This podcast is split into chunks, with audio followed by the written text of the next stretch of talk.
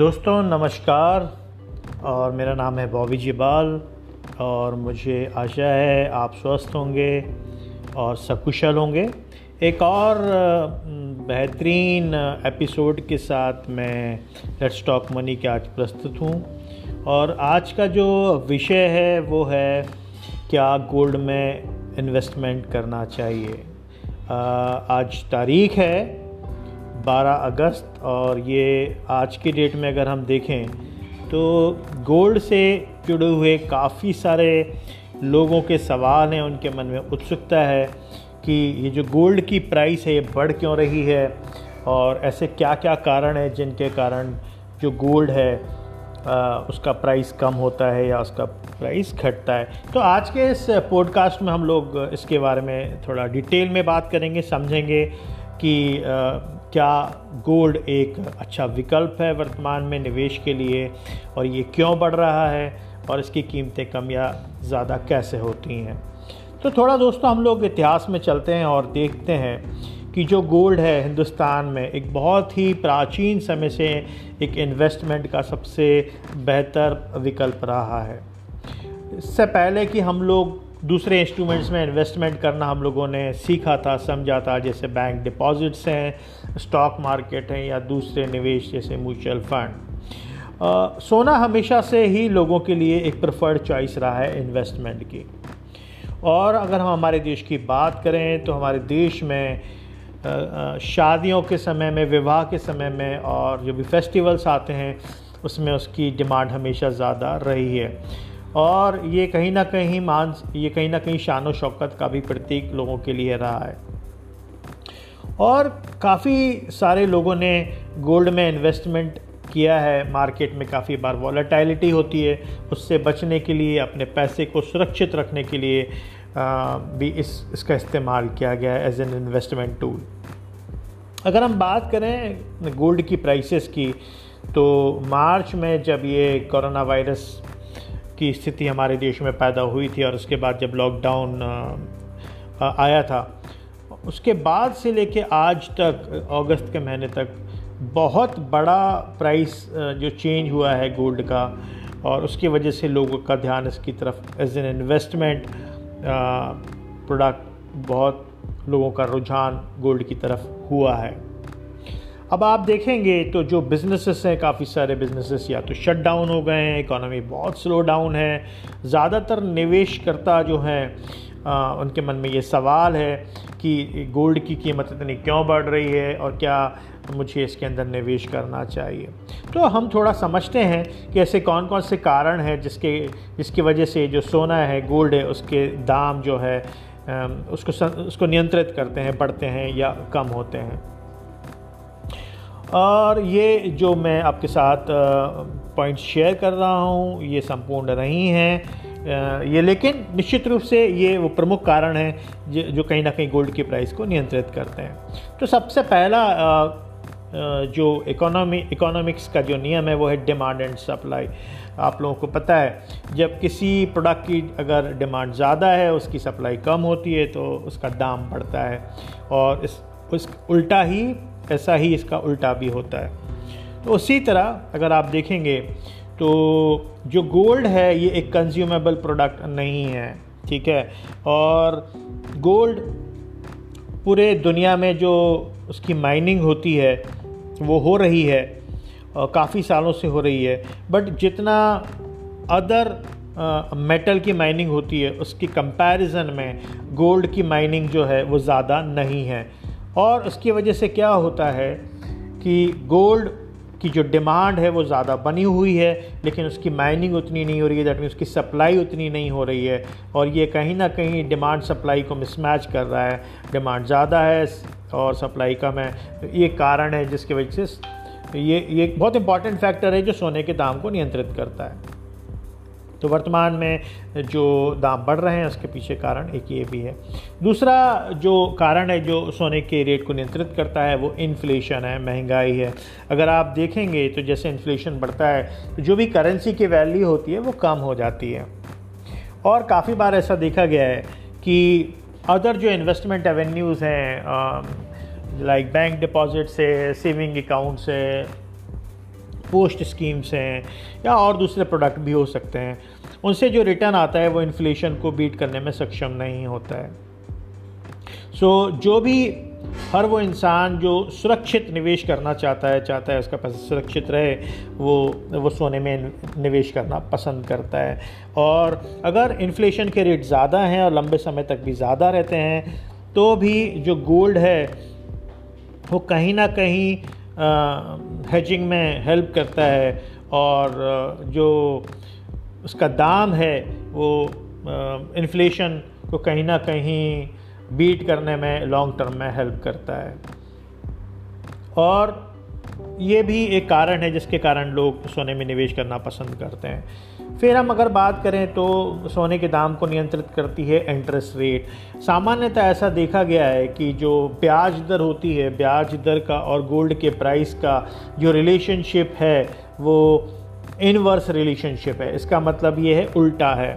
जब interest rate कम होते हैं और लोगों को डिपॉजिट्स के ऊपर अच्छा रिटर्न नहीं मिलता है तो सामान्यतः लोग अपने जो डिपॉजिट्स होते हैं लाइक एफडी है या सेविंग अकाउंट में जो पैसा उनके पास रखा हुआ है उधर से पैसा निकाल के सोने में निवेश करना पसंद करते हैं, जिसके कारण जो सोने के भाव हैं वो बढ़ जाते हैं।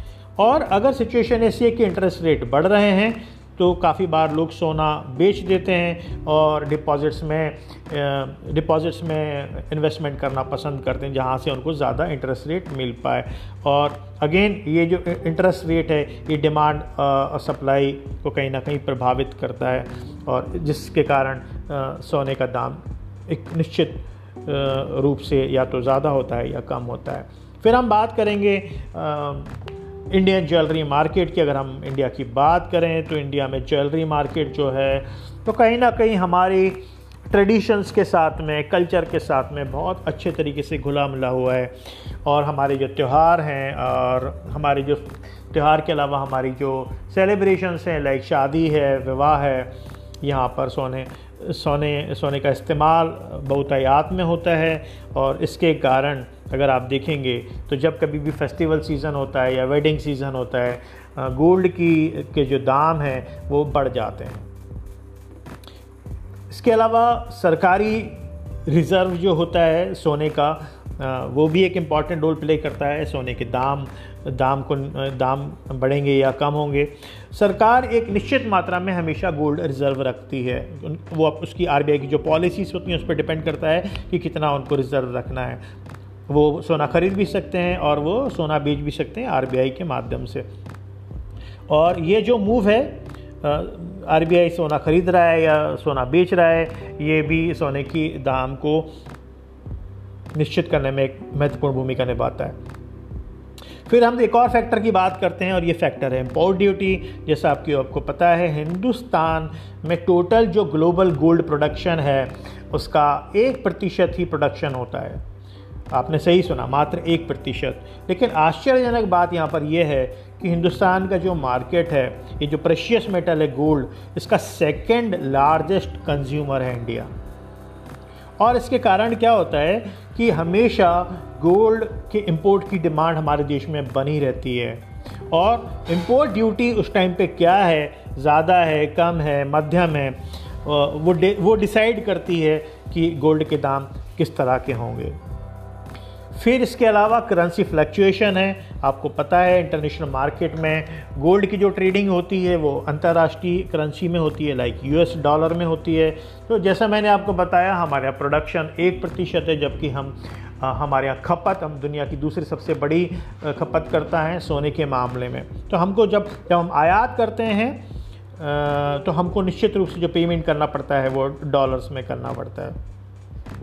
तो कोई भी फ्लक्चुएशन जो होता है यूएस डॉलर और इंडियन रुपीस में, वो इंपोर्ट प्राइस को भी गोल्ड की कहीं ना कहीं इम्पैक्ट करता है और उसकी सेलिंग प्राइस को भी इम्पैक्ट करता है। तो ये अभी तक जो हमने कारण मैंने आपके साथ शेयर किए हैं, ये वो कारण हैं जिससे हम पता कर सकते हैं कि सोने का जो प्राइस है वो वो क्यों बढ़ता है या वो क्यों कम होता है। बट अभी भी आपके मन में प्रश्न ज़रूर होगा कि ये ये आपने बताया बहुत अच्छी बात है, बट आजकल पिछले तीन महीने या चार महीने में गोल्ड के दाम इतने क्यों बढ़े हैं। तो मैंने आपको पहले ही बताया कि गोल्ड जो है वो हमेशा से एक इन्वेस्टमेंट के लिए हमारे देश की अगर मैं बात करूं तो हमेशा से एक इम्पॉर्टेंट वेन्यू रहा है। अभी ये बढ़ क्यों रहा है? क्या ये नॉर्मल है? क्या मुझे अभी वर्तमान में गोल्ड में निवेश करना चाहिए क्योंकि दाम काफ़ी बढ़े हुए हैं? तो क्या कहीं ऐसा तो नहीं है मैं निवेश करूंगा और उसके बाद ये बबल बस्ट हो जाएगा या रेट कम हो जाएंगे, मुझे नुकसान हो जाएगा? तो ये समझने के लिए हमको कुछ बातों को देखना पड़ेगा। अगर हम बात करें तो मार्च ट्वेंटी ट्वेंटी में कोविड नाइन्टीन आने के बाद में हमारे देश में लॉकडाउन शुरू हुआ था, राष्ट्रीय स्तर पे लॉकडाउन हुआ था और फिर अभी धीरे धीरे अनलॉक शुरू हो रहा है। और ये जो बीमारी है इसने एक बहुत भयानक विकराल रूप धारण कर लिया है और जिसके कारण आर्थिक गतिविधियां लगभग कम हो गई हैं, बंद हो गई हैं और इसके कारण एक इकोनॉमिक डिसरप्शन बिजनेसेस के अंदर आ गया है और जिसकी वजह से इंपोर्ट और एक्सपोर्ट के ऊपर भी इसका बहुत नेगेटिव प्रभाव पड़ा है। हालांकि सरकार ने बहुत सारे इसके लिए कदम उठाए हैं, इस स्थिति को ठीक करने के लिए उठाए हैं, बट अगर आप ध्यान से देखेंगे तो इंटरेस्ट रेट अभी वर्तमान में जो है बैंक में वो काफ़ी कम है और जो मार्केट है अगर मैं अगर मैं बात करूं इंटरेस्ट रेट की तो वो काफ़ी कम है। और उसी तरह अगर मैं इक्विटी मार्केट के बारे में बात करूं तो वहाँ पर भी काफ़ी वॉलेटाइल सिचुएशन है। तो अभी आज की डेट में निवेशकर्ता को अगर कहीं पैसा लगाना है जहाँ पर उसका पैसा सुरक्षित रहे और उसको जो इंटरेस्ट रेट है उससे ज़्यादा पैसा मिले तो निश्चित रूप से सोना एक कारण है जिसमें लोग पैसा लगाना पसंद कर रहे हैं। और मैंने आपको थोड़ी देर पहले ये बात बताई थी कि अगर इंटरेस्ट रेट कम होते हैं तो सामान्यतः लोग सोने में निवेश करना पसंद करते हैं और वर्तमान में वही सिचुएशन है। लोग जो है इंटरेस्ट रेट कम होने के कारण सेफ्टी सिक्योरिटी भी देख रहे हैं और वो चाहते हैं कि जो उनको इंटरेस्ट रेट मिल रहा है उससे ज़्यादा उनको रिटर्न मिले, इसलिए ज़्यादा से ज़्यादा लोग जो है वो सोने में निवेश करना अभी पसंद कर रहे हैं जिसके कारण सोने के रेट अभी काफ़ी बढ़े हुए हैं। एक और कारण है वो है हाई लिक्विडिटी। अगर मैं बात करूं तो आज आ, बहुत सारे कारण हैं। आज लोगों के खर्चे कम हो गए हैं, लोग अपनी सिर्फ ज़रूरतों के सामानों पर पैसा खर्च कर रहे हैं। लाइफ स्टाइल में भी चेंज आया है, लोग गैर ज़रूरी चीज़ों के ऊपर अपना पैसा खर्च नहीं कर रहे हैं तो काफ़ी पैसा सेव भी हो रहा है जो कि एक लिक्विड अमाउंट है।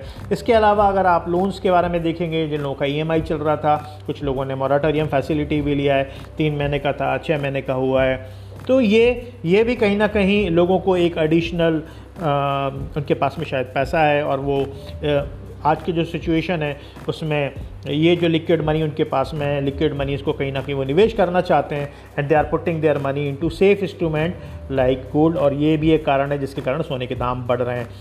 फिर तीसरा कारण है जो गोल्ड माइनिंग है। अभी कोविड होने के कारण में गोल्ड माइनिंग कम हो गई है, जो गोल्ड जहाँ से निकाला जाता है वहाँ पर एक्टिविटी काफ़ी कम है लॉकडाउन की वजह से बहुत सारी कंट्रीज़ में, क्योंकि हम तो मैंने आपको बताया ज़्यादातर जो है वो आयात करते हैं और इसकी वजह से डिमांड एंड सप्लाई में काफ़ी बड़ा अंतर आया है और अगेन डिमांड है ज़्यादा है, सप्लाई कम है, इसलिए गोल्ड के गोल्ड के दाम बहुत तेज़ी से बढ़े हैं। अगर मैं एक्सचेंज रेट की बात करूँ, ये भी मैंने पॉइंट कवर किया था पहले। आज अगर आप देखेंगे तो इंडियन रुपीस की जो वैल्यू है वो काफ़ी कम हो गई है लॉकडाउन में और लगभग सेवेंटी फाइव रुपीज़ है यूएस डॉलर के कंपैरिजन में। और मैंने आपको ये भी बताया था कि सेकंड लार्जेस्ट इंपोर्टर है गोल्ड का। तो ऐसी स्थिति में जहाँ पर हम सोना ज़्यादा मंगा रहे हैं, उसकी खपत ज़्यादा हो रही है और हमारा जो रुपी है वो काफ़ी कमज़ोर है, इसके कारण एक्सचेंज रेट फ्लक्चुएशंस काफ़ी हद तक गोल्ड के प्राइसेस को आगे लेके जा रहे हैं। और अगर हम अंतर्राष्ट्रीय गोल्ड प्राइसेस की बात करें तो जैसे मैंने आपको बताया हम निश्चित रूप से डिपेंडेंट हैं दूसरे देशों के ऊपर। और इंटरनेशनली अगर हम प्राइस की बात करें तो पिछले कुछ हफ्तों में और महीनों में आ, जो सिचुएशन हमारे देश में उससे ख़राब स्थिति दूसरे देशों में भी है लाइक अमेरिका। और राजनीतिक कारणों से भी हम कह सकते हैं कि जो आ, देशों के बीच में एक आ, बिज़नेस डील्स होती थी उनके अंदर कहीं ना कहीं कमी आई है और उसके कारण गोल्ड के जो प्राइसेस हैं अंतर्राष्ट्रीय अंतर्राष्ट्रीय दाम उसके काफ़ी बढ़े हैं। और क्योंकि अंतर्राष्ट्रीय दाम उसके बढ़े हैं और उस, उसके कारण भी हमारे देश में सोने के दाम बहुत बढ़े हैं। तो क्या मुझे अब ये मुझे समझ में आया कि प्राइसिंग कैसे होती है गोल्ड की, मुझे ये भी समझ में आया कि वर्तमान तीन चार महीने में गोल्ड के दाम इतने क्यों बढ़े हैं। अब सवाल ये आता है आपके मन में होगा, क्या मुझे अभी इस समय में इस प्राइस में मुझे सोने में निवेश करना चाहिए? तो दोस्तों मैं यहाँ पर बोलना चाहता हूँ कि डिपेंड करता है डिमांड और सप्लाई कैसी रहने वाली है, ये जो स्थिति है कोरोना वायरस की कितने लंबे समय तक चलने वाली है, आ, इसके बाद वैक्सीन आने के बाद भी कितना और समय लगेगा चीज़ों को नॉर्मल होने को, बिज़नेस को नॉर्मल होने में। ये काफ़ी सारे फैक्टर्स हैं जो डिसाइड करेंगे कि भविष्य में गोल्ड का प्राइस कितना रहेगा। बट असामान्यतः जो एनालिस्ट हैं, जो जानकार लोग हैं, वो ऐसा बताते हैं कि अगले दो सालों में जो गोल्ड के दाम हैं वो वो वो बढ़ेंगे, यहाँ से और आगे जा सकते हैं। और उनका ऐसा मानना इसलिए है कि जो इंटरेस्ट रेट है वो कम है और ये शायद कम रहेगा, लिक्विडिटी बहुत ज़्यादा है, आ, मैंने आपको बताया, और लॉकडाउन की वजह से जो इकोनॉमिक इम्पैक्ट है वो काफ़ी ज़्यादा है मार्केट्स के ऊपर, और जो गोल्ड के प्राइजेस हैं वो ट्रेंड संभाव संभावना ऐसी है कि शायद वो और आगे भी ऐसे ही बने रहेंगे।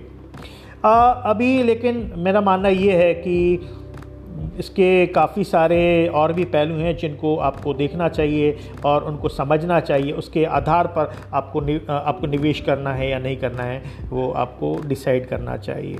तो मैंने आपको बताया इंटरेस्ट रेट बहुत इंपॉर्टेंट फैक्टर है, आपको देखना चाहिए कि इंटरेस्ट रेट फैक्टर अगर आपको ऐसा लगता है कि आने वाले समय में भी कम रहेगा तो निश्चित रूप से गोल्ड आपके लिए एक अच्छा बेट हो सकता है। और दूसरा पहलू मैंने आपको बताया कि रिकवरी कितना जल्दी होगी मार्केट में, मैं बात कर रहा हूँ बिज़नेस की, इकोनॉमी की।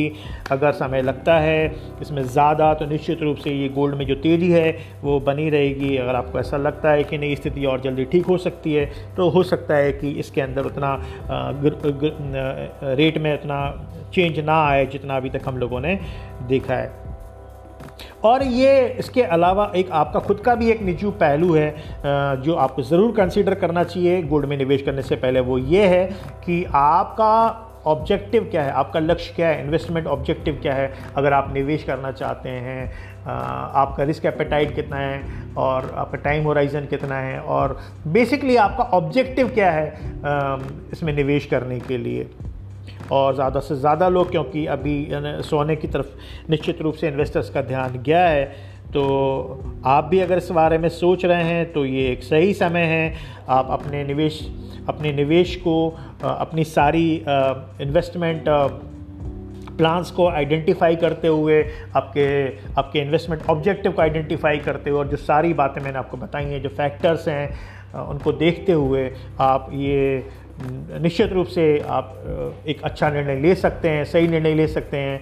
और अगर आप देखेंगे जानकार लोगों की राय तो अभी भी वर्तमान में सोना एक निवेश के लिए बेहतर विकल्प हो सकता है। मुझे विश्वास है ये जानकारी आपको काम आई होगी और आप इसके बेसिस पे आप कहीं ना कहीं और इसके इसके बारे में अगर आप जानकारी लेना चाहते हैं तो आप रिसर्च कर सकते हैं, और आपको ये हेल्प करेगा कि आपको आपको गोल्ड में निवेश करना चाहिए इस समय में या निवेश नहीं करना चाहिए।